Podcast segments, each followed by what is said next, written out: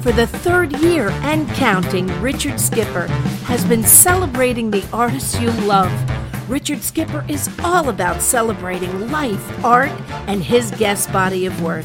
Please join us while he showcases these diverse and talented individuals. Here's Richard Skipper. Happy Tuesday, everyone, and welcome to the latest edition of Richard Skipper Celebrates. Who or what are you celebrating tonight? At least I think it's Tuesday. I don't know what day of the week it is anymore. Uh, after a big holiday weekend, uh, some people think it's Monday. Some people think it's Tuesday. Some people may even think it's Sunday if they've got a hangover. Who knows what day it is? But whatever day it is, we are celebrating tonight. For those of you who are here for the first time, welcome. My show is all about celebrating, celebrating life, celebrating art, celebrating artists, and there is a lot to celebrate if you take the time to do so. And tonight we are celebrating the release of this great book, Grease. Tell me more, tell me more. And I am so excited to welcome back to this show uh, someone who has become a friend. At least I like to call him a friend, and that's Ken Waissman. And oh. he uh, is so much a part of this book. He, along with Tom Moore, Adrienne Barbeau, uh, they worked on this book together uh, with a cast of thousands, should I say? Uh, how many people worked together on this book? And this book, I had uh, Tom on the show two nights ago, and this book truly is a baby that was born out of COVID. That's true. That's true. Actually, you asked how many, about, I'd say at least one hundred or more. Yes. yes. Were involved in, in all of this. And it started because during COVID, well, first of all, the Grease family has always stayed together, you know, ever since uh, the show and all the different tours and everything. And because people in the tours would come to Broadway and replace, or they somebody from Broadway would go out to the tours to replace somebody. Uh, they all got, everybody got to know each other, and everybody was in the same age bracket. And also the way the show was constructed, there's no like star and then there's bit players. You know, every it's an ensemble, so everybody has their moment. And uh, so friendships were made that have lasted. We had periodic um, uh, reunions in different places um, uh, before the pandemic. But during the pandemic, we then we started doing Zoom reunions. And uh, everybody, you know, so many people were joining. And then that's the, when the idea of there has to be a book. We're going to have fifty years. And, you know, since we opened on Broadway, and all of the people that were a part of this, and all of the people who who contributed toward it becoming the world phenomenon that it became, uh, we, we need to put it all down on paper. So that's how the idea started. Well, actually, the fiftieth anniversary is Valentine's Day, uh, fifty years ago. But because of COVID, you were not able to get together. Right. And so this idea, uh, the uh, brainchild uh, came out of a uh, COVID Zoom meeting. Uh, who says that bright ideas don't come out of Zoom meetings? Uh, but you were having this Zoom meeting. And who was the first person who said, let's write a book? Well, as I recall, I think it was Adrienne Barbeau who made the comment that, you know, we should have a book. Uh, and then, you know, and then Tom and I jumped on the bandwagon. And then when we talked, kept talking about it with everybody, everybody jumped on the bandwagon. And, um, you know, we decided that uh, since we uh, couldn't do the anniversary on its date, February fourteenth, because people were still a little nervous, mm-hmm. and people were hesitant to make plans for a big gathering, we decided to move it to June. You know, and, and that's why. And also, um, right from the beginning, Tom and Adrienne and I, uh, you know, we said that this book, since everybody's working on it and everything, and we should, uh, the three of us, as the editors, authors, so to speak, um, are going to do, um, are going to uh, donate part of our royalties to the Actors Fund, because after all, everybody is unified by our concern and our uh, desire to prosper the the Actors Fund. God bless you for that. And uh, they're doing uh, great, great work. And uh, I want to go uh, back for a moment. As I said, uh, Tom and I had the great pleasure of speaking uh, just two nights ago. So we got a lot of the history of how we, how Grease began and everything. But I want to go back because uh, it truly uh, began somewhat with you at least the road to Broadway begins with you, uh, because it began in Chicago. Uh, a friend told you about this production. Uh, you, my college, my college roommate, actually. Your college he was, roommate. He was there that summer um, studying, orth, uh, taking an orthodontic course. He'd become a dentist, yes. So you go to Chicago to see the show, and you saw the makings of a Broadway show. And if you can tell us a little bit about the road to get to New York, yeah. and then what it was that you saw in Tom Moore, which of course is covered in the book, in what it was that you wanted him to be the captain of the ship, if you will, uh, to lead this show uh, forward. Well, here I was, you know, um, my friend Phil Markin calls me and says, you've got to come see the show. It's in a community theater. Um, it's playing on Friday and Saturday nights. He knew I was looking for a new show. I'd already done two productions. And um, since he uh, never was enthusiastic about anything, as a matter of fact, it got to the point where Phil would never say anything good about anything. He didn't want to ruin his reputation. So when he's so enthusiastic on the phone, I said, I'm going to go out. So he picked me up with his wife at the airport. We went to the Kingston Mines Theater, which was in the basement of an old trolley barn. They had no seats. They gave us newspapers to sit on. And I looked up and I saw all this brown painted paper scenery. And I could see all the drip marks because the cast must have painted themselves. And I remember remarking to them, I said, when I was twelve, thirteen, and fourteen, putting on shows in my basement theater, we had, we painted on, uh, on brown paper, but we never had any drip marks. But anyway, when the curtain went up, I saw my high school yearbook come to life. And it was, I knew every one of those people. And um, as it progressed, it was like seventy some percent a book, and the rest uh, uh, music. Some of the songs that we used were great songs. Some didn't make it to Broadway, but and new ones were written. Um, but I saw that Jim Jacobs and Warren Casey really had the talent to take this little gem and evolve it into a full Broadway musical. And but when I met with them back back uh, backstage afterwards, you know, I said. Um, I said, the one thing that you got perfect on this, I mean, some of the songs don't work and we'll have to fix this and that. Danny and Sandy were sort of in the background. They had to be pulled out as the main central characters. But I said, the one thing that you got absolutely right was the total authenticity. I truly believed that every one of the people in this cast stayed in costume after the show, got into a jalopy and went out for hamburgers. Hmm. And that makes it different from spoofs like Games at Sea or anything else it could be compared to. Mm-hmm. It could be compared to. So I said that we have to keep at all costs. So the choice of director, choreographer, the designers, everybody had to be chosen to contribute to keeping that um, authority, that, um, um, that that fact that they're real. And um, the first thing that happened while I was even sitting there was Pat Birch, because she can make actors look like dancers if they can move. And uh, we didn't want to have, in order to have this authenticity, we couldn't have a singing chorus or a dancing chorus. It was going to be these sixteen characters. And um, uh, so, and the Me Nobody Knows, which I had seen shortly before I went out uh, to Chicago, was exactly that. You believed that the kids in that show that she choreographed and worked with came from the Bronx. They weren't performers, but actually they were performers. Um, Tom Moore, three years before that, Uh, I had seen a play that he did uh, called Welcome to Andromeda.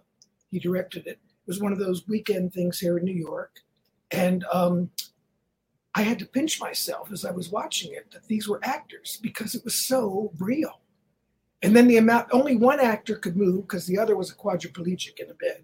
And yet Tom had gotten so much humor out of that one actor that could move, you know, in this really uh, serious not very, um, you know, happy uh, premise of this show. So um, I never forgot that. And as we were thinking about directors, um, it suddenly, uh, you know, three years later, but I suddenly remembered Tom Moore. And um, we had met with him. We liked him a lot after that play. And I had uh, had a long, long lunch shortly after that with him in L A. So somewhere I knew someday we were going to work together. And, uh, but I did two two shows and then came this one, and he was totally right for this. But at first, we brought him in to meet everybody. But then Tom said, I don't know if I'm right for this because I didn't like those greaser kids.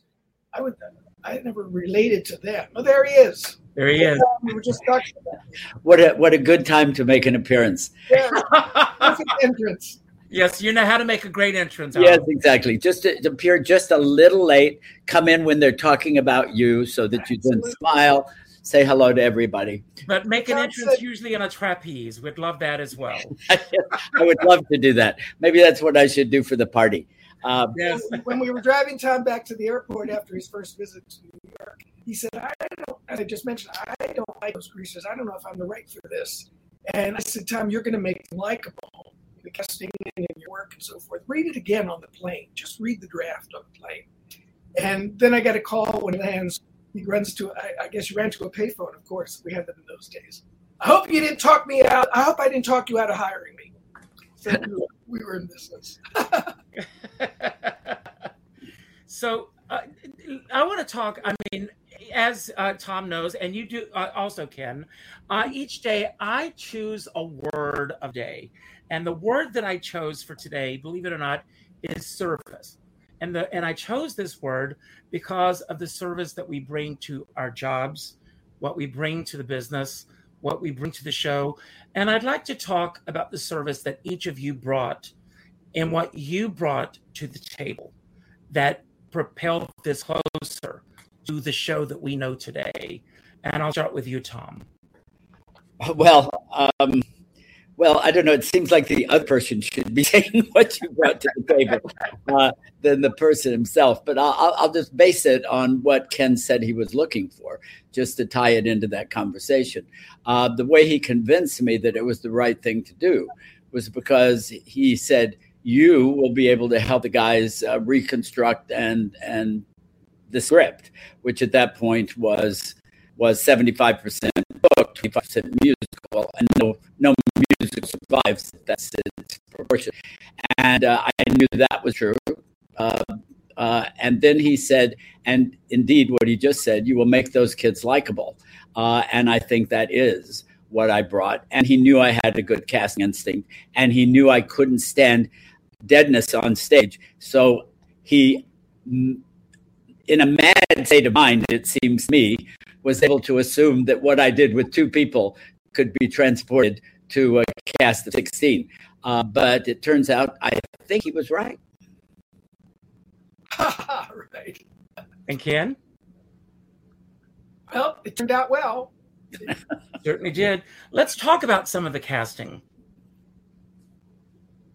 Either of you can go first. Uh, well, casting, casting, I mean, I... I Casting for a director, and I mean certainly for a producer, for no director survives if he's got the wrong cast. Uh, a lot of a lot of bad directors survive if they've got a great cast, uh, because they, even if the bond begins the director, they can bring it off. But uh, but the casting instinct, I think, is the most important thing, and most directors who who know what they're doing will tell you that it's least at least eighty percent of their work, if you make that right choice. Not we exactly. were very collaborative in casting. You know, the thing that's important to remember is that it had to be, and we always were very clear on this formula, it was actors first, singers second, and then dancers. And that's the way the balance went. You hope there'd be a triple threat, but very few people are a total triple threat.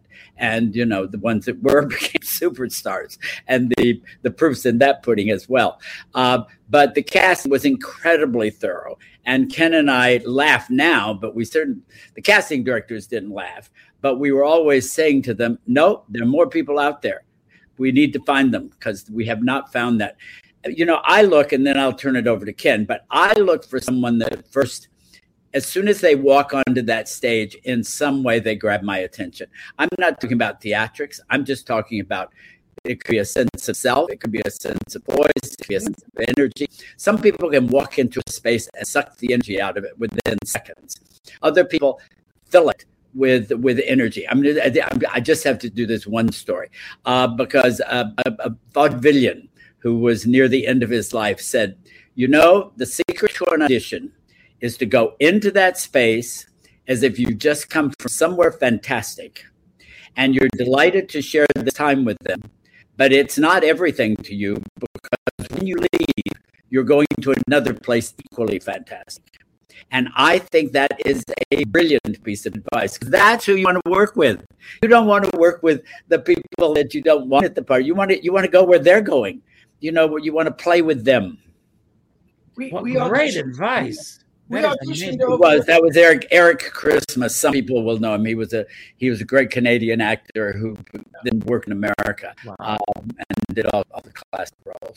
We auditioned over a thousand people for that original company uh, because we were looking for, as Tom just said, actors first. You got to be a terrific actor if you're going to make the audience think you're not an actor, and that's what we were after. And I knew Tom could achieve that because he did with the play that I saw, and um, uh, and the work he was doing with, with Jim and Warren on getting getting the musical, the full musical script. Um, you know, all those elements were were in there. And next, they had to be singers. They had to really make you believe they could sing these rock and roll songs from the fifties. And then third, they had to move well enough for Pat Birch to make them look like real dancers. And that's, you know, we went through so many people to find that. And of course, when you find that, you're really going to have a cast. When you narrow it down to sixteen, you're going to have a cast of extremely gifted and talented people. And that's, I think, one of the reasons why there was such camaraderie all the way through, because they respect each other, besides being an ensemble. So there was no, like, one person sticking out. And also, um, it, it explains why so many people from Greece went on to major accomplishments in film, movies, uh, film, T V, and other things. Absolutely. Uh, any comments that either of you want to make uh, that you recall from the audition process? Anything that particularly stands out as far as the acting process goes? Uh, yeah.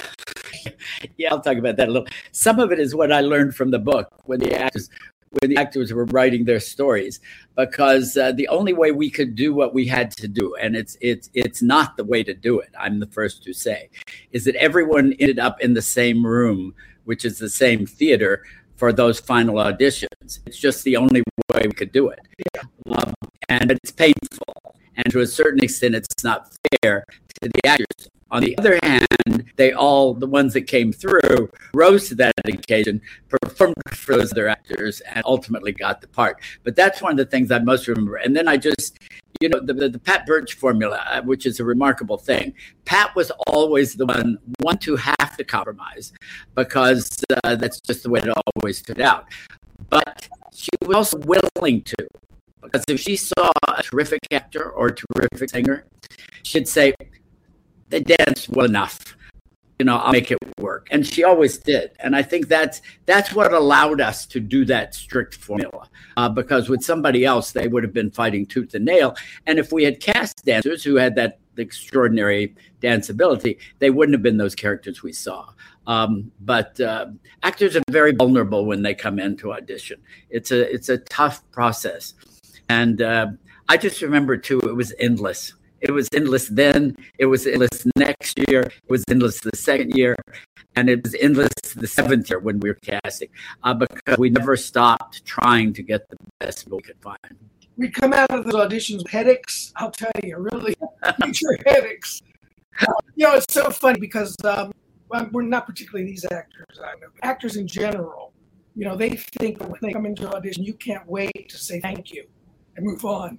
I'm telling you, every person that came in, we were hoping and hoping was the exact person we wanted, because those endless auditions made us nuts.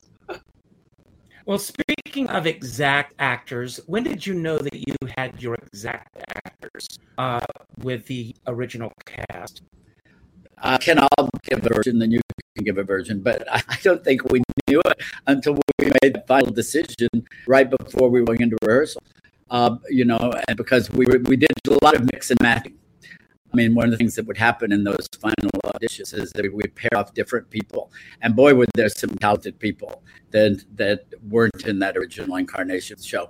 Uh, some made it into later versions, but it was it was really down the wire. And the, the choices that now seem inevitable and, frankly, are the reason the show is successful did not seem so at the time.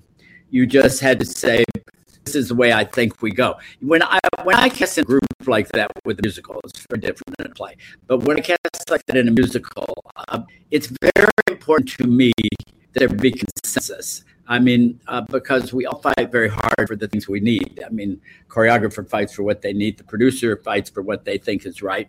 And I do too. But if you if you do it right as a director, then you you ultimately seduce them into it. And by that, I don't mean that I did anything. I just mean you keep showing them things that actor can do to prove that what you think is right is right. And you know what you need to do. But if they, there was never an cast that was a consensus between Ken and Maxine, Pat Birch, the musical director, Louis and Louis, and myself. And the authors. And the authors, sorry. Um, that goes without saying. One of the um, mystery, one of the things I remember very, very well, we were down to, we had pretty much agreed on the whole cast, except we hadn't agreed yet on Danny Zuko. Barry Bostwick had come in and played um, uh, audition for Teen Angel, actually, right in one of the auditions. Uh, we kept talking about a James Dean kind of lookalike for Danny Zuko. And I remember we're down to the wire. We all knew that Barry was sensational and so forth, his auditions and whatnot. So we're sitting in my office at the end here, and we're talking about James Dean and Danny Zuko, who can it be? But somebody said, and I don't remember who, but somebody said, why does Danny Zuko have to look like James Dean? Why can't Danny Zuko look like Barry Bostwick? and, that, and I remember that was it. Well, if I may, if I might jump in here just to show the differences in history, I never, I never thought that James Dean image. That was never anything I was looking for. I, the way I remember it, there was another actor up against Barry. Yes, and and it, a wonderful. Went on to have a terrific. I'm not going to mention the name. A fabulous uh, career, and he certainly looked to the part of James Dean, but that was not that was not within my calculations at all. But there was only ultimately one person that we thought, and it turns out to be right uh, yeah. in a big way, was Barry, because we knew that he would be able to take it. He would be able to rise above the material, the other actors, the fifties, and deliver something that would uh, change the show. No, that, that was that was true, but I do remember that meeting. I remember that meeting because everybody. It may be, but, uh, other, but that was but like a lot of meetings, somebody other, may have said that, but I was not thinking that because the other person was being compared at that meeting. One we mentioned to James Dean. Finally, somebody said, "Why does you know, have to look like James Dean? Why not Barry Bostwick?" And we all like, "Whoa!" I mean, it was the end of any discussion. You might have been leaning that way, but it was the end of any discussion. I wasn't leaning that way. I was. Oh, hello, uh, hello, Barry. It's a matter of time. Yeah. Well, anyway, that solved that whole thing for you. Uh, Barry, I think you're muted, first of all. Uh, yes. Uh, Turn your microphone on. Uh, you're muted. If you can... He's muted here. I know. Not sure how to get through to him on that. Uh, uh, turn uh, the microphone on. Uh, there you are. Oh, there he goes. Hello, Barry.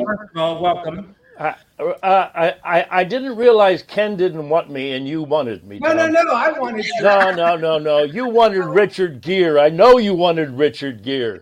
Well, well the, only way, the only way to explain him up is Richard Gere was not in those auditions. He, he didn't audition? No. Oh. No, that was much later. Barry, he came much later to, to replace as understudy uh, Jeff Conaway, who we were sending on the road.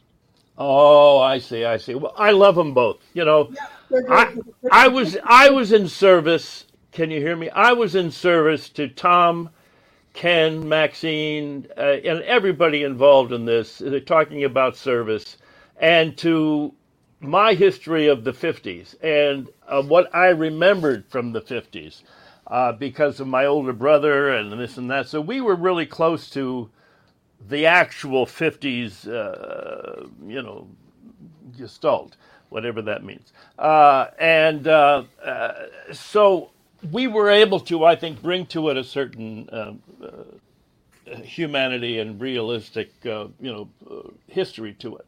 Um, I still want to know uh, who the other person was. I think I told you once, but I think you've forgotten. So now you're going to have to live with that a while.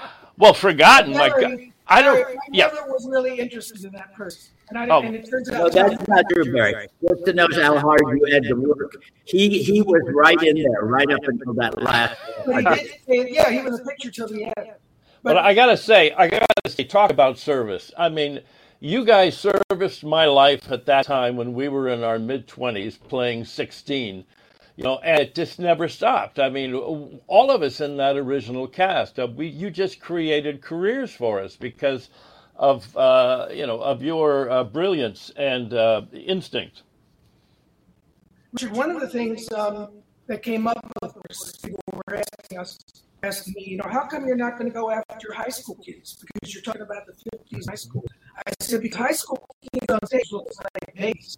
Yeah. And if you think that we're getting a huge echo here, Ken. I don't know why. I'm echoing. Yes. yes. Oh. Um, yeah, you know, I, I hear what what, uh, what Ken is saying. In, in addition to, to the look of high school kids, they didn't have the skills. No. Because the skills uh, were only attained by a certain amount of experience. And, and and all of our Grease sisters had been around not a lot. My point was that when you hang around, if you picture kids you went to high school with, you picture them as contemporaries. You picture them still your age. You don't picture them as babies. And we wanted to create that. Absolutely. So, Barry, when we came in to audition, were you given any parameters on what they were looking for as far as the character was concerned? I, I don't think so. I mean, I think I just, uh, uh, I think I came in with a guitar and I just played something on my guitar, like, uh, I forget what it was. But um, uh, that's what we did back then, whether you're doing Godspell or Hair or any of that kind of stuff. You know, every, all of us young people in New York were auditioning for everything that we could get our hands on. And, um, Um, uh, some of us were lucky enough to have some experience before Grease, so we had some uh, not only life experience but stage experience. And um, uh, and I, I think one of the most important things that we all learned was just how damn hard it was and tiring it was to do eight shows a week of this show, which was so high energy, and we were smoking at the same time. Which was hellish. I mean, we were losing our voices at least once a month. Everybody, you know, so the understudies went on an awful lot because of all the falsetto stuff, and we were smoking real cigarettes, and um, uh, so we're all going to die young. Cultured. Oh, yeah. Oh, yeah, yeah, yeah, yeah. You missed that moment, Barry. Uh-huh. So, Ken, when you, you missed that moment of dying young.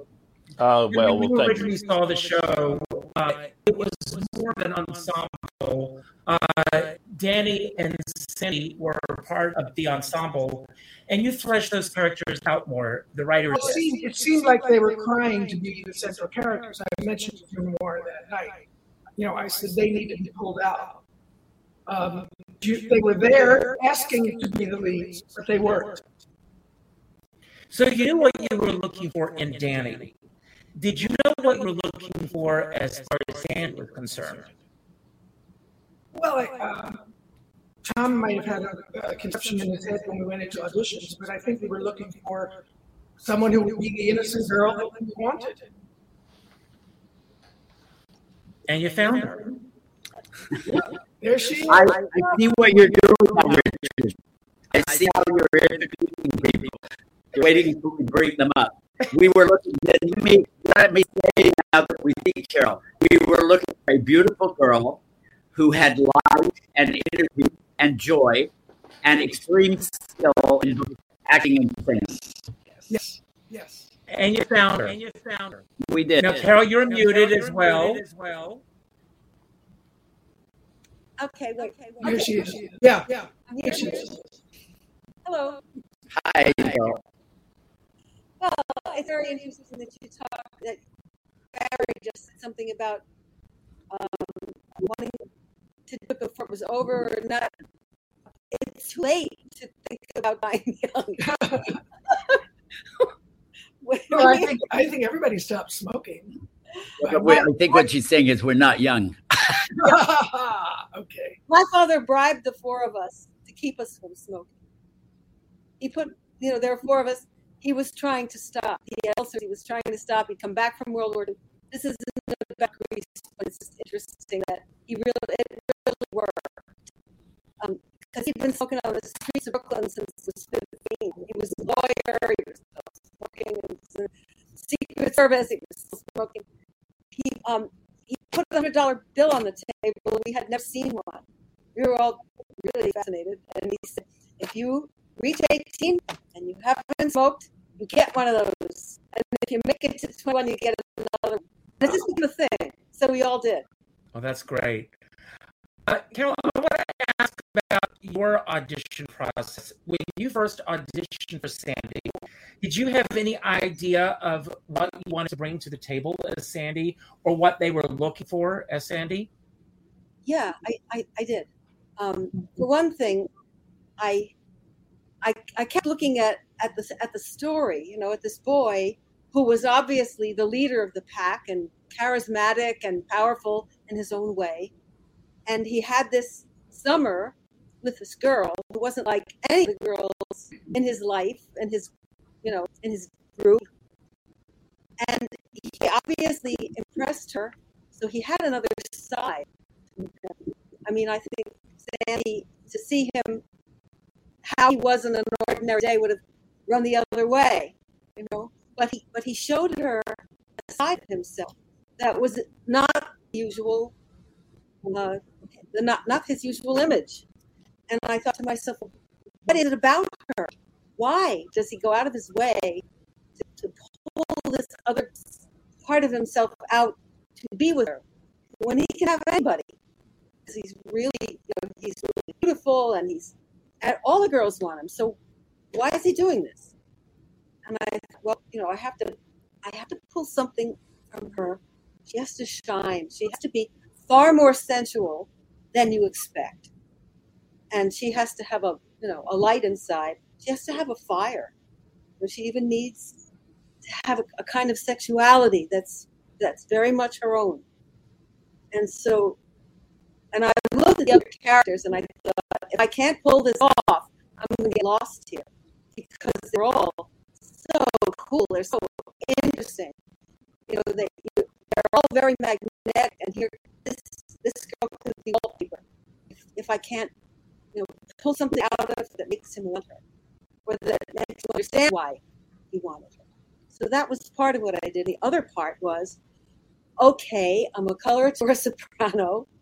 I've sung the Fantastics at Sullivan Street for two years and gone back in when they needed me. You know, I've been, I've played roles in, in theaters in Milwaukee and in Seattle and here, there, and the other place. Um, and I, and I want this. I want, I want this Broadway job.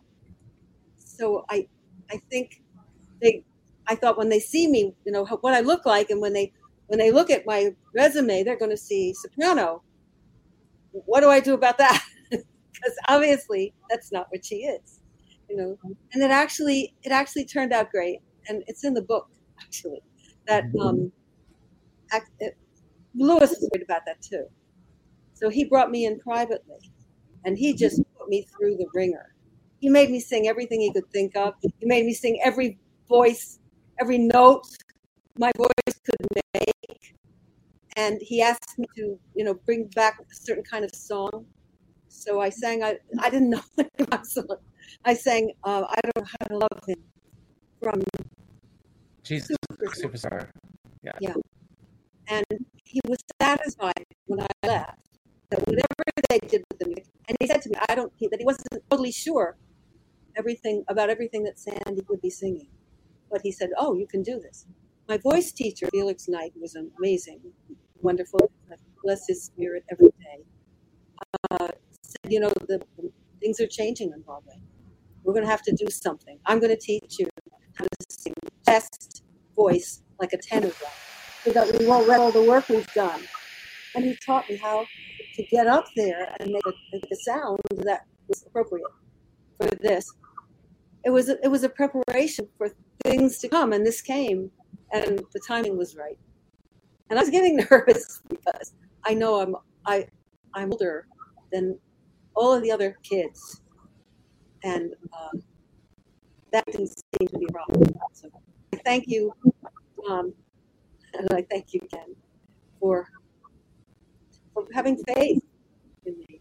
That well, thank you, Carol. Our, I, I, our ideal first, Sandy. Wow, we all thank you. That's great. And any of you can get on this. What do you want to tell us about uh, uh, Patty Simcox? Uh, well, the Patty Simcox we cast. I can just talk to you about the fact that uh, that we cast her in the ter- in, in, in the term of uh, Patty Simcox. We didn't cast her.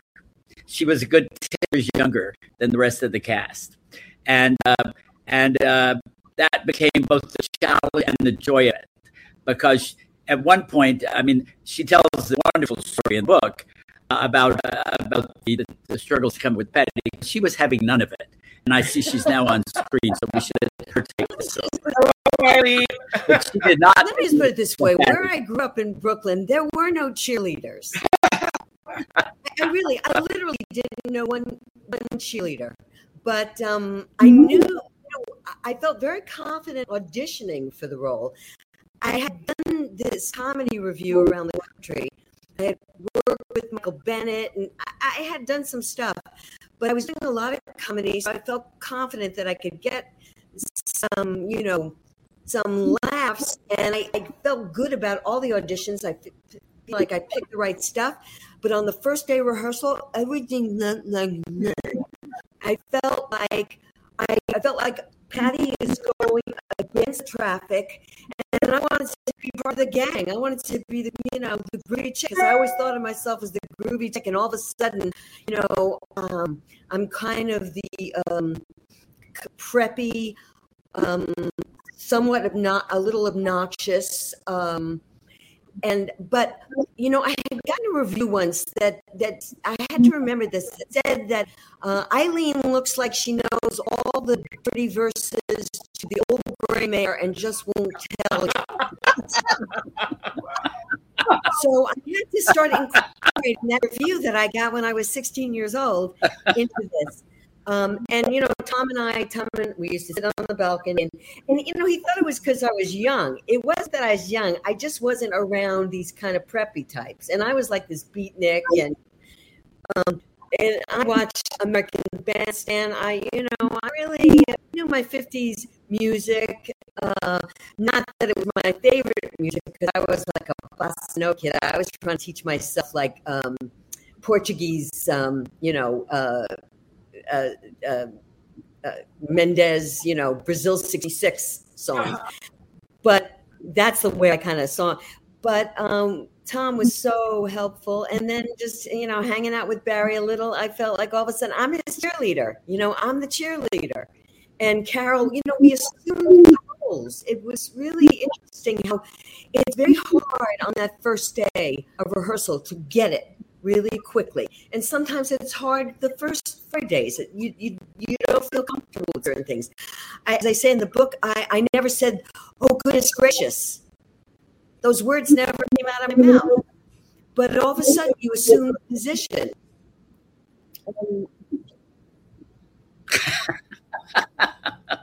You know, I just have to say, those sessions in the balcony at the Eden Theater were some of my wow. favorite moments of rehearsal. Um, Because Eileen Grucher just expected. So, you know, whenever we had a little break, Eileen, let's go up and just talk a little bit about, about Patty. And it was just great fun. Yeah. Well, thank you. You know, thank you for casting me. Yeah. And I'm going to bring another element thank into you. Our mix. Look who is here. Uh, you can unmute hey, yourself. Alan Paul. Alan Paul. Thank you. Thank you. Uh, you can unmute yourself. You're muted. The microphone. Here we go. Yes. Hello. Welcome. First of all, I'm glad you made it on. Uh, nice to be here.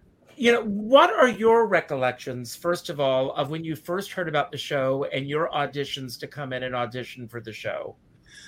Uh, well, my manager had called me, and uh, she said there was an audition for the show called Grease. And so immediately I thought, well, this was about, uh, this is like a remake of Star Wars the Greek. You're on your way to Mykonos. She said, no, no, no, it's some kind of fifties thing. I did. She said, do you know any fifties songs? I said, yeah, I know some fifties songs. So um, I want to ask you, do you have any other windows open? Because I think that's why we're getting the echo. Um, to me? Yes. Yeah, I might. Hold on a second. You know, Alan?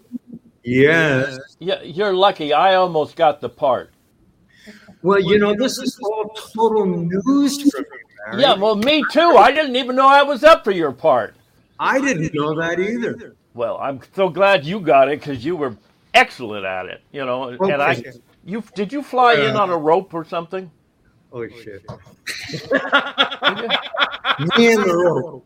Yeah. Yes. Well, I have a question. I never. I don't know exactly why you hired me, guys. Well, why would you, Alan, I couldn't hear that. Why did you hire me? Because you, because you, you looked fantastic and you had a fantastic voice. And those were the, the two unassailable requirements for that role. Yeah. Okay. Uh, uh, yeah. I mean, my, my experience, I don't know how to get rid of this, um, this echo here. Sorry. Um, but at the time, you know, I was, uh, I had just gotten out of college. I, I was a music major. Um, and really, that was my main focus, was to, to do music. Um, but I had done theater as well. I mean, when I was twelve, I was in the original cast of Oliver on Broadway. And so I had that, you know, as a teen, and, and, and that I had that experience, but I wanted to go and study music. Um, and to support myself, I was singing up in the Borscht Belt. All right. So I was, I was kind of, I was, I was doing that. I, I think I was doing what Johnny Casino was. I was singing at weddings and bar mitzvahs and up in the Catskills. And, uh, you know, from, uh, from Jim Jacobs' perspective, you know, Johnny Casino was Clarence. He was like kind of weird kind of guy that lived in his own world and stuff like that. But I, I just remember I went in on a Friday, and, I, and then we started rehearsals on Monday. And I was like totally shocked. I, I say it in the book, I was totally shocked because I auditioned for Jesus Christ Superstar. And I got called back six times, and then they fired the director and then hired Tom Moore. And he came in, and I auditioned like a whole bunch of other times, and they wound up hiring everyone that was in Hair. So I didn't get anything, and I was so frustrated. I said, you know, I don't know if I want to do this. I'm going to put this together. But then it just happened. I didn't know you were a child protégé. Oh, yeah. I was I was in that show with, with Georgia Brown, Clive Revell, and Davy Jones. Yes. Wow. Yes. Ah. So if you can try to figure out if there are any other windows open, that'll get rid of the echo that we're getting here. And I've got some questions that I want to ask each of you uh, just uh, as we... Um, Richard, Richard right, before, right before you do that, we've just had another member of our cast join in Eileen's window. And yes. That's Marya Small, who was oh. the original Frenchy. Hello there. Hey, How are you? Hi. It's good to see you. I've been listening. Well, welcome aboard. Yes. I, I tell you, can I tell you what got Marya? Well, she, she went by Marya, she's now mute. But uh, but Ken and Maxine had gone down to see her perform in a small show. Way, way, way up. On a straight back chair, right? And yes, I was in the Boy on the Straight Back Chair. Yeah. Back, backstage one night. I should come and audition for Grease. And I was uh, I was only doing Boy on the Straight Back Chair because I was worked out of town for nine years. And I thought, you have to stay in town. And even if you're going to work in this show for five dollars a week and drive a cab and work as a hat check girl and a few other jobs, you're going to stay in New York until you get a Broadway show. And so I was thrilled that you asked me. And I went right over there. And I, when I saw the other actors, I was like flabbergasted. I was like, I could every Barry, Carol, Eileen, Katie Hanley, I just, uh, Kathy Moss, and Tim Myers, every single one. I just was, I said, these people are just amazing. And uh, I jumped up to them. That's amazing. Oh, just a moment, Ken. I had you muted. Sorry. Uh, now Ken speak. Oh, oh yes. Uh, no, Maxine and I were like, this is our Frenchy. This is a Frenchy. So we went right over to her, got her information and everything, told Tom that we found somebody who's got to audition. And uh, you you came into what, a regular audition or, or? Well, I remember going to seven auditions, but I, I you somebody, you all say that there weren't that many auditions. That, that's what I remember. Not seven, no. Well, it seemed like there were a lot, and each one was was absolutely fabulous. And there was a line along the block, you know, around the block to, for people auditioning. But uh, you you remembered me when I came in, so it was. It was well, the nice. reason we remembered you, am I? I'm not muted, right? No, no you're okay. not. The the reason uh, when Ken when Ken told me, and then he said, "We're very excited about her. You know, she's coming. She's coming." Ken, I think he said it three times. And sure enough, we were in some reason we were in the lounge of the Eden Theater yeah. doing these auditions. And all of a sudden, we hear this voice coming down the stairs laughing. And then this this the very, very pretty girl, you know, kind of swaying on, it seems to me, heels, but maybe you weren't, and laughing the entire time as you came down those steps. And by the time you landed, quite frankly, I think you had already had the role before you read. Right. Wow. Wow. She was like a, she was like a teenage um, Ruth Gordon. Yeah, it's That's true. Amazing. That's great. Absolutely true. How long was the audition process? Um, that's forever, forever. It forever. was forever. But I, in terms of actual time, I, it may have been. A, it was certainly over a period of two weeks, but it may have been oh, over three weeks.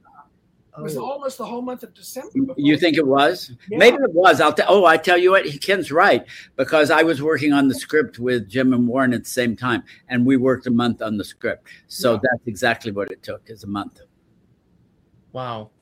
Well, I want to ask each of you a question as we wrap up, and I want to let everyone know that tomorrow night you are going to be celebrating, uh, most of you are going to be at Feinstein's fifty-four Below tomorrow night. Am I correct? That's yes. Right. Uh, which of you are going to be there tomorrow night? Hands raised. Great. So, Barry, we're going to miss you tomorrow night. Uh, yes. Yeah. Sorry. Uh, but um, I'll start with you, Ken. Um, working on this book, when did you feel that the book was ready for it to be in our hands? Because there's so many great stories. And I know some stories did not make it to the book. When did you feel that it was ready to go to the publisher? Well, um, it was an excruciating process. Tom played director. Like, you know, everybody wrote their stories. We would look them over. Adrienne and I would discuss everything. Tom and I would discuss it.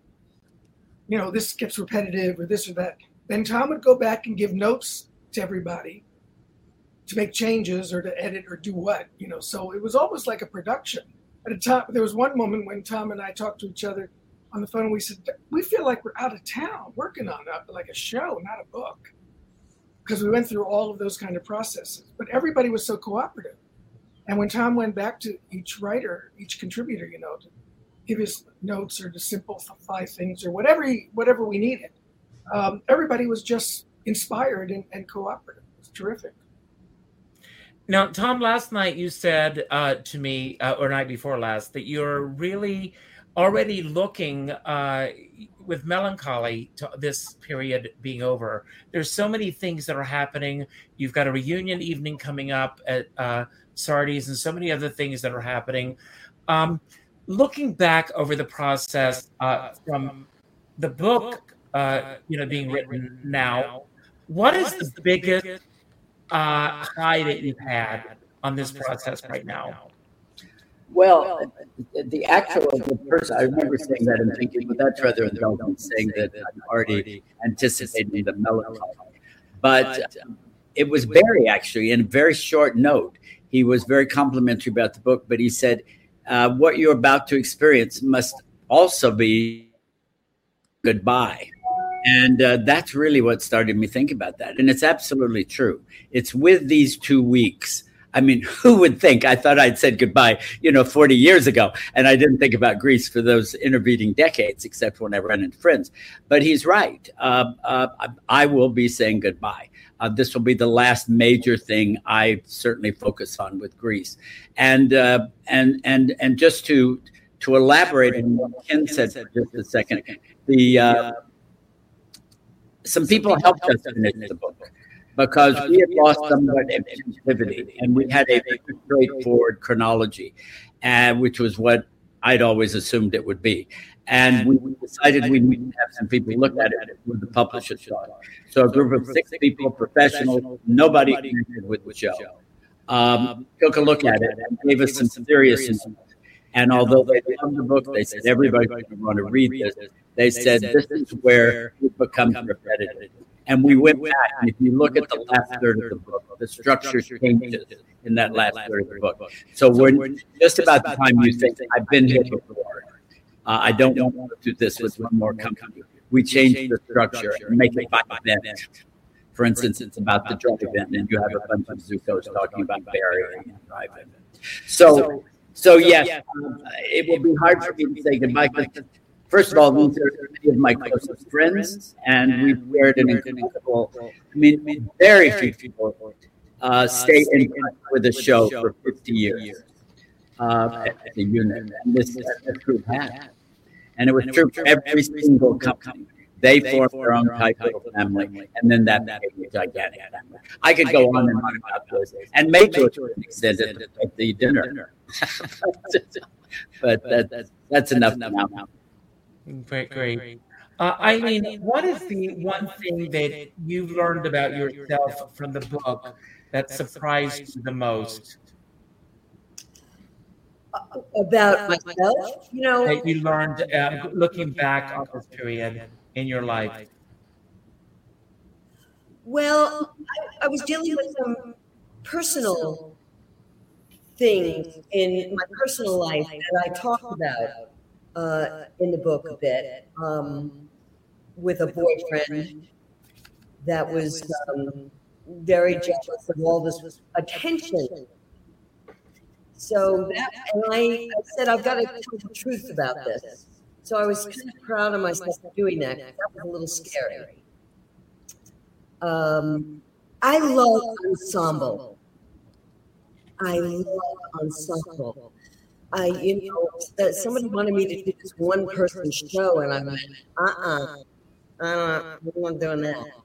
You know, I like that, that, that feeling of, of working with with people, and and we were all on an equal footing in, in many ways, and I like that. That's and great. And they took over with me when I did when I did Ryan's Hope. I took that with me to create ensemble that nobody was the star, that we were all part of an ensemble. So, uh, Marya, same question for you. Yes.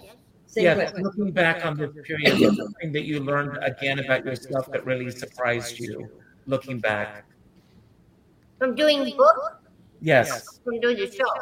Look, yeah, doing the book. Well, I had some fabulous experiences to be able to, to write them and tell those stories. Uh, I don't know if my Nirvana story is even in the book. I just started to read it.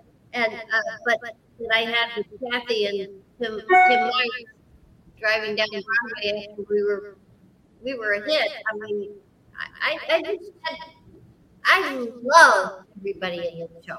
I loved them from the moment I saw them, and I watched them audition. I just was like, I fell in love with one after another, and I stayed in love with them for fifty years. And uh, to be able to right about that, and, and the fact that I lived in Hell's Kitchen then, and I could walk to the theater every night, and on the way there, I could hear this beautiful sound of Alan Paul rehearsing this little singing group that, of course, became Manhattan Transfer, and you know, singing blocks of theater, you would use these different harmonies and beautiful things.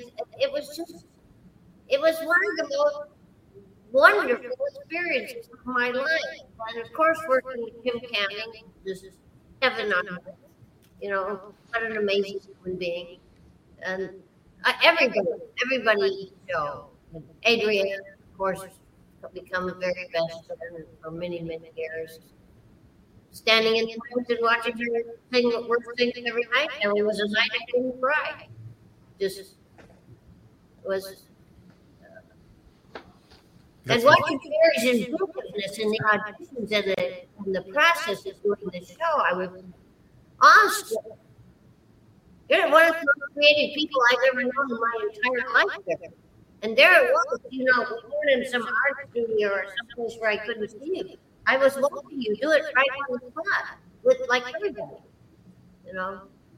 That's wonderful. Um, we're going to give away a book. I'm going to uh, do this right now. Uh, we're going to uh, see who is going to get the book tonight. Uh, we will do this here. We're going to see who will get this book. And then I'm going to give each of you a chance uh, to have your final word tonight. And uh, William Verrigan is our winner. So, William, if you will contact me, somebody here has another window open. Uh, you've, you've got two windows open here. That's why we're getting the echo here. So I don't know who has the other window open here. Uh, that's why we're getting everything is coming in twice here. So... Uh, You know, just if you've got a something, we're getting feedback, awful feedback tonight. So uh, it's really distracting. So in any case, um, I want to thank every, uh, I'm going to mute everyone for just a moment so that I don't hear the feedback.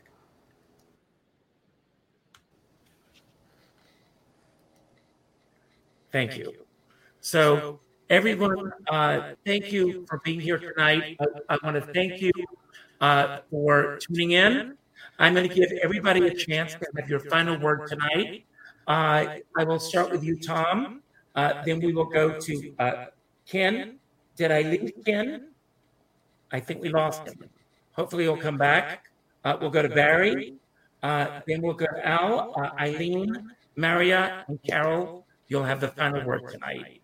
Uh, I'll start with you, Tom, and uh, it's all yours.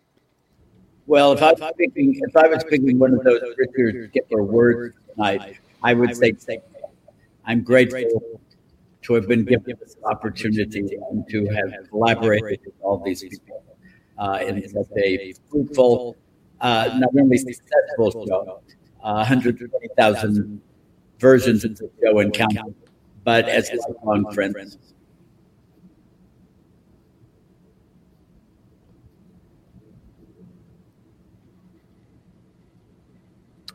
Who is next? What, do I have to speak now? Yes, you have to speak now. Oh, my God. Okay. First of all, Tom Moore, Ken, all you guys, you know, you've, you've, you've changed thousands of people's lives, and you've created, you know, a world uh, that uh, so many actors and designers and uh, never thought they'd have. Uh, so you are to be congratulated and honored uh, for what you've done for them. Uh, Carol, uh, on the other hand, I'm sorry. I, I, I, I'm sorry that I ignored you on the first day of rehearsal. Uh, apparently, in the book, I, uh, I came into rehearsal uh, and and I didn't speak to you. And we were obviously we had had an affair and were having an affair at the time, apparently. And uh, and uh, I totally ignored you. And my God, I'm so sorry for that. That's just my social anxiety and my uh, and my uh, wanting to uh, be, uh, you know, in front. And uh, uh, you were always my good girl. You were always my sweetheart. You were uh, and. Um, Uh, and so I apologize uh, for uh, I- ignoring you. The- Did I talk to you the second day? No? What an asshole! Jesus! But Barry, Barry, I read that. I thought that um, it was you playing Danny Zuko. Oh, yeah. Because after I was embarrassed, he thought I was friends by him. Yeah, that's right. That's right. Well, I tell you, I, I always I, uh, the thing that's I've gotten most from this show is that I say, "Oh yeah, I created the part that uh, uh, John Travolta played in the movie," and uh, I'm very proud of that. I thought John was brilliant, by the way. I thought he was wonderful in the movie. He had that he had that sweetness uh, uh, that uh, I don't know if I had or not, but I mean, he had that guile. guileness. I don't know. He was wonderful in it. Well, Carol, and, to think, and to think that Alan Carr was pushing Donny Osmond to be Danny Zuko at one point. Donny Osmond? You no. Imagine? God. Can you imagine? No, no, no. You had to have that, that little well, boy was, thing. What happened that, was we used a little sort of blackmail because Alan owed us money. And I knew if uh, we didn't agree to let him waive it, uh, um, he would go to Robert Stigwood. Donny mentioned that Robert Stigwood was giving him a picture deal. So I put the I put it all together and said, uh, "Alan, you got to pay you off. Go find it." And he went to Woodinson, came to see the show at the Royale, and then afterwards, his P R guy called me and said, "Well, I took him there, and he said this would be a great role." I said, "Well, we got a call from Alan Carr." Oh. I don't know what happened to our. And we were spared Donny Osmond. Where is Richard? He's gone. Yeah, we're here. Carol, it's your turn to speak and unmute yourself. If anything, I'm rarely speechless. I'm speechless in this in this situation where, where Barry said what he said. It was very hard, and that was very kind of him to do, and to do it so publicly. No one in the cast knew that I had ever even seen him before. Even even Eileen, who was my, my roommate, we shared a dressing room. I never told her. She didn't she didn't know, and it was just something that was, that mystified me. But you know, from the first minute I saw Barry on stage, it was in something else. He walked on stage in these leather pants, which went on for about ten miles. And he stood there in this light, and I thought, holy, look at this man. He is gorgeous. He is beyond gorgeous. And I, and then, you know, we got to know each other.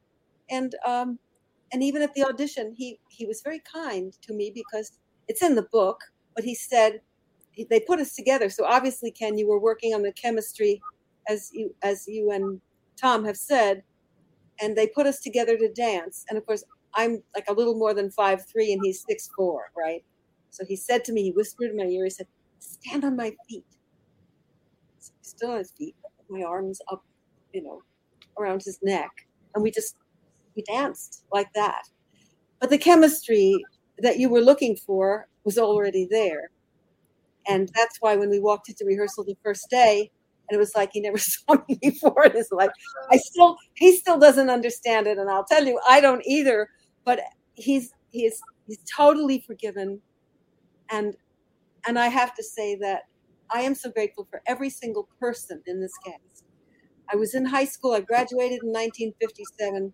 I walked into that room. Everybody was, you know, we did that first reading, and I thought, this is incredible. I mean, everybody was so on.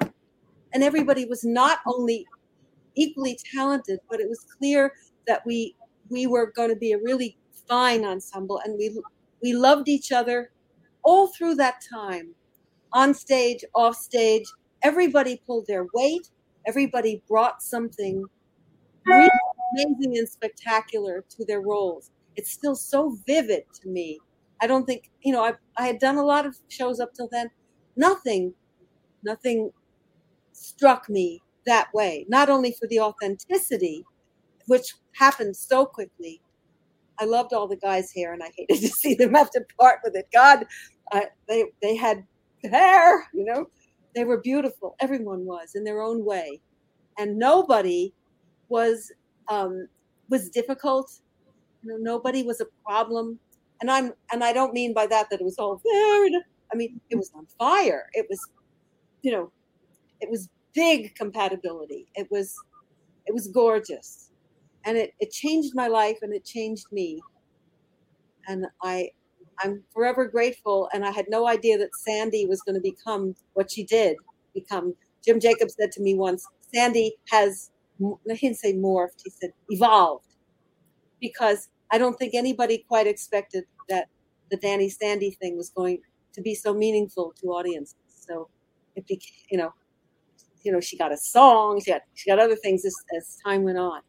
But I'm I'm glad to have been there at the beginning, because it was, we made something grow, we made something happen that's still growing.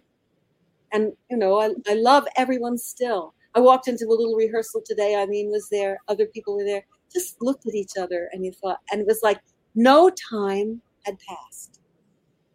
It was extraordinary. Barry, I don't know if you're still here. I don't know what I'll do. I said, yeah, but that was, that was the game. Game. And then I looked for it. Alan, Alan, I remember hearing that you were using your Grease salary to form this singing group. And then, of course, it turned out to be the Manhattan Transfer. You're you're muted. You're muted.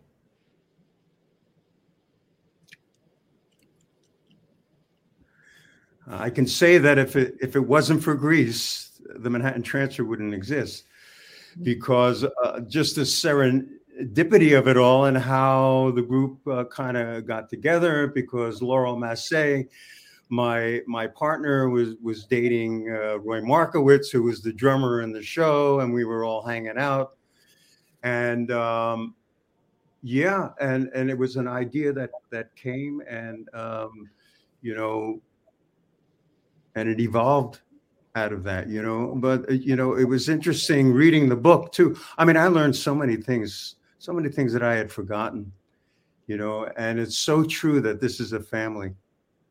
You know, and and it's just such a uh, remarkable, unusual experience that that that it's like that, you know, um, and uh, yeah, um, I'm very very honored to to be uh, part of this, you know, to to be connected with all of you, you know, um, and I can't wait to see you at Sardi's. I'm so sorry that I couldn't be there for tomorrow. Uh, I really, originally I was, uh, you know, when, when Adrienne called me, and not uh, when, um, yeah, called me and said, would you, would you be a part of this? And I said, sure. Yeah. And then my schedule changed and I, I couldn't do it. But I'm so looking forward to seeing all of you. What are you wearing? Good question.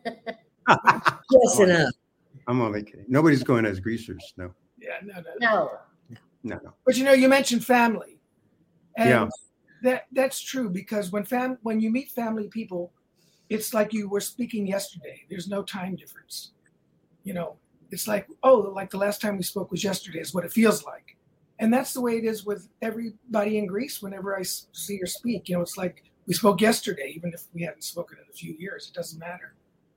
Yeah, and we've connected over the years, like you said. I mean, you know, having all these reunions and get-togethers, you know, um, it's really, really special, really, really something else. You know, I and I felt uh, so honored, so, so uh, happy to be in the show, you know, after my experience. And, and I think for all of us, especially in the original cast, to see each step, you know, to see where we started, you know, at the Eden Theater, which was kind of raw and funky, you know, and, uh, you know, not knowing what was going to happen. And then all of us kind of teaming together and then moving up to, to the Broadhurst, you know, and doing that. And then finally to the Royale, you know, and it was like, we arrived, we did this, you know, when everybody thought, nah, you know, their their noses were up, you know, this isn't Broadway. Who are these people? You know? But we proved them wrong. You know, it's it's astounding how many years Um, You're the one that saw us. Yes, that it's gone. Yeah. Hey, and you know what I realized also? What? I uh, I am the longest. I have been in every single company, every single production of Grease. Every single one. Really? Really? Yes. How can that be? Yeah. What do you mean? Because um, in the in the uh, uh, drive-in movie scene. Oh, oh that's right. Look, Sheila. That's right. Right. It's Alan's voice. That's me. So this teenager was kind of looking over every production. I, just going down. Yeah. Oh. Anyway, I love you all. It's just so fabulous. You know, so wonderful. Well, we'll see you next week. Absolutely, positively. The end of this week. Just just. Exceptional group of people, and that time and energy that was there, and they've all become lifelong friends, you know, and even those people that have passed on are still in my heart and my thoughts. Yes. Yes. Through the days they, they're with me, and I'm it, it's I, I'm unbelievably grateful and and deeply touched in my heart by everyone. Yeah. Um, I'm going to just quote my myself from a song that I'm going to be singing at Sardi's called fifty years of Love. Um, when the day is done and I've run adrift, I think of Grease and my spirits lift.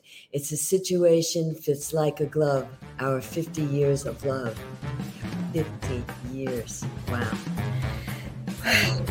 Love all of you so much.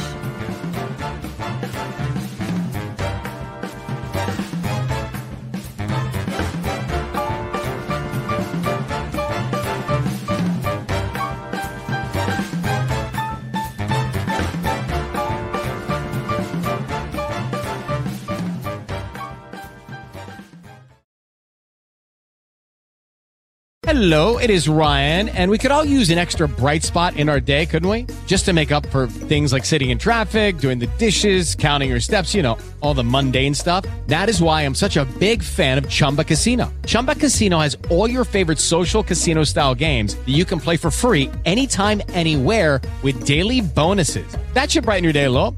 Actually, a lot. So sign up now at chumba casino dot com. That's chumba casino dot com. No purchase necessary. V G W Group. Void where prohibited by law. See terms and conditions. eighteen plus.